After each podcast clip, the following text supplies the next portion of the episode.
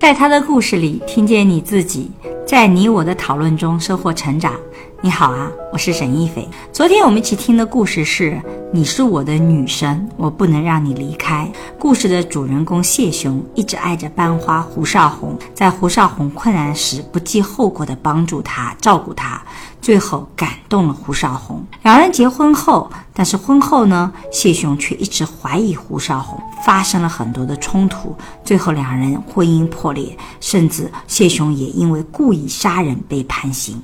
听到这里，我想先问问你，你会因为被感动而选择进入婚姻吗？如果你是胡少红，会怎么处理和谢雄的关系？非常希望你把自己的想法写在音频下方，我们一起来讨论。那今天呢，在聊这个故事的时候，我其实很想跟大家聊聊我们在研究中经常遇到的这个问题，大家是怎么来看待，我是怎么来看待的。在亲密关系的研究，尤其在爱情早期的关系的研究中，我们经常会遇到，到底选我爱的那个人，还是选爱我的那个人？尤其是当爱我的那个人，我其实并不爱他，但是呢，他愿意跟我一起进到婚姻里去，他会给我其他生活上经济上的各种的照顾，我该怎么做？那我一直以来在给大家的建议都是说，请谨慎选择。如果你在不确定自己能不能爱他，或者现在是不是很爱他的情况下，请你不要选择这种方式，或者这么急的进入到婚姻里去。那一方面是你不要高估自己对没有爱的婚姻的容忍程度，因为我们在婚姻里啊，两个人总是有差异的。很重要点，我们之所以要去调整，就是因为我爱你，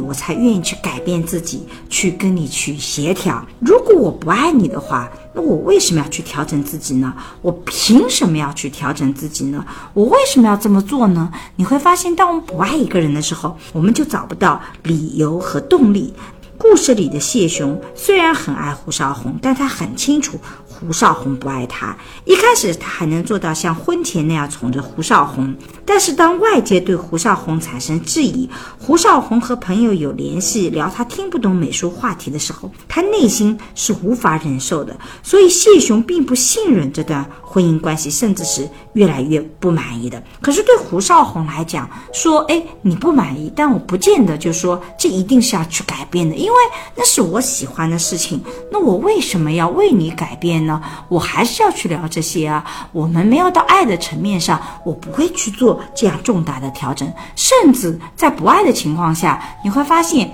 调整有的时候也没有用，因为它背后还涉及到其他的控制的问题。所以谢雄的做法是错误的，但我们也看到说，胡少红在整个的这个交流的过程中，他没有动力机制去为他们的婚姻做调整，所以他要画画，他要唱对方听不懂的英文歌，那就这个矛盾不断的激化，两个人对对方的容忍度在日常的生活中是越来越低的。所以在婚姻生活中，爱情的作用有的时候比你想象的要更重要，它不仅仅是爱不爱的问题，还有我愿不愿意改的问题。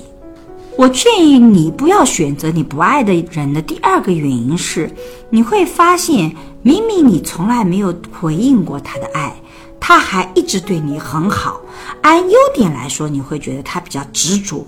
但是如果从缺点来讲，恰恰说明这个人是比较固执的，他并不会轻易的根据现实情况去调整。所以一旦他转不过来，就特别容易钻牛角尖，我们是不太能改变他的。就像故事里的谢雄，你会发现他在婚前对胡少红是非常执着的。胡少红在前男友在一起的时候，他无底线的付出，把自己都掏空了不算，还不断的向身边人借钱。你会发现别人都发现问题了，都不借给他，但是谢雄依然义无反顾地借给他，这其实不是一个非常正确的决策。但是谢雄的执着也让他没有办法去调整自己，所以他自己会越陷越深。而到了结婚的时候，两个人的感情已经有破裂了，谢雄又进到了另外一个执着的领域，就是说不能接受离婚的选项，最后宁可自己进监狱，也要杀害另外一个男性江新良。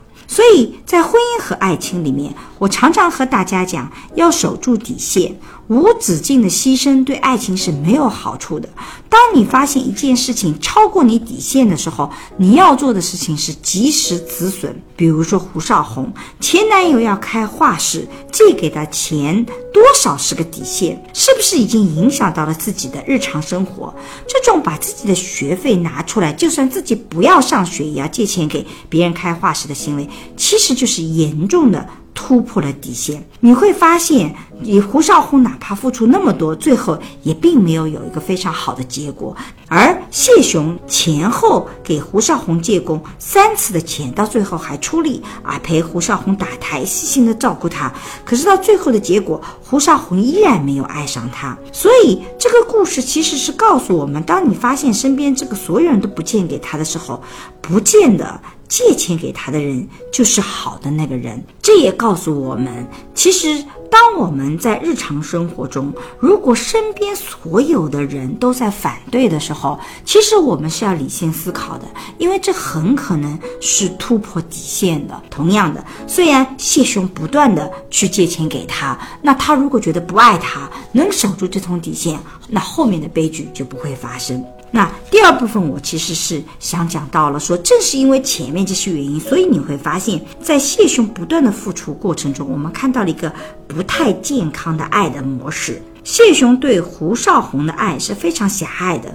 他在乎的是自己有没有得到对方的快乐，但对方是不是真的快乐，对方的人生有没有成长得更好，你会发现他其实并不是关心的。他看起来对胡少红很好，义无反顾，无微不至，但就像标题讲的那样，你是我的，我不能让你离开我。你看他借钱给胡少红，胡少红去打台的时候去照顾他，但他并没有指出来胡少红的错误，也没有说自己介意这件事情，因为他知道胡少红在比较惨的境地里，自己其实是更容易靠近得到这个人的。如果他能指出来说，你这样持续的借钱其实是有问题的，那实际上也是在帮助他，但你会发现他并没有这么做。在婚后的流言蜚语中，婆婆骂胡少红的时候，他也没有去维护他，甚至借机还想要提醒他。胡少红读的是美术系，他喜欢画画，但是在婚后画画的时候，谢雄并不在乎说，胡少红画画因为他很快乐，所以我支持他。